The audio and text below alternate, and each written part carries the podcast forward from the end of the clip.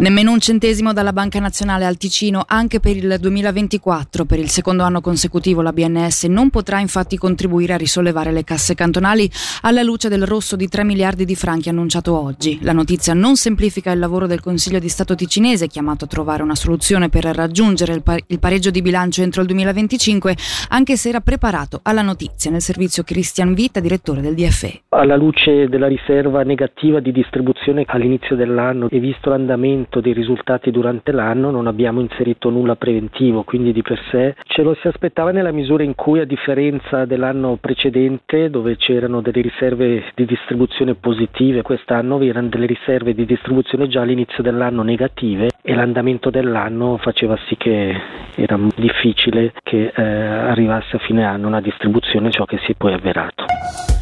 A Lugano la sinistra è compatta e unirà le sue forze. Il Partito Socialista ha ufficializzato i candidati per il municipio in vista delle comunali di aprile. I nomi confermati per l'esecutivo durante l'assemblea di ieri sera sono quelli di Mattea Davide, Tessa Prati, Nina Pusterla, Raul Ghisletta e Carlo Zoppi. Correranno in una lista denominata La Sinistra insieme ad Edoardo Cappelletti e Demis Fumasoli per Partito Comunista, Forum Alternativo e Partito Operaio Popolare.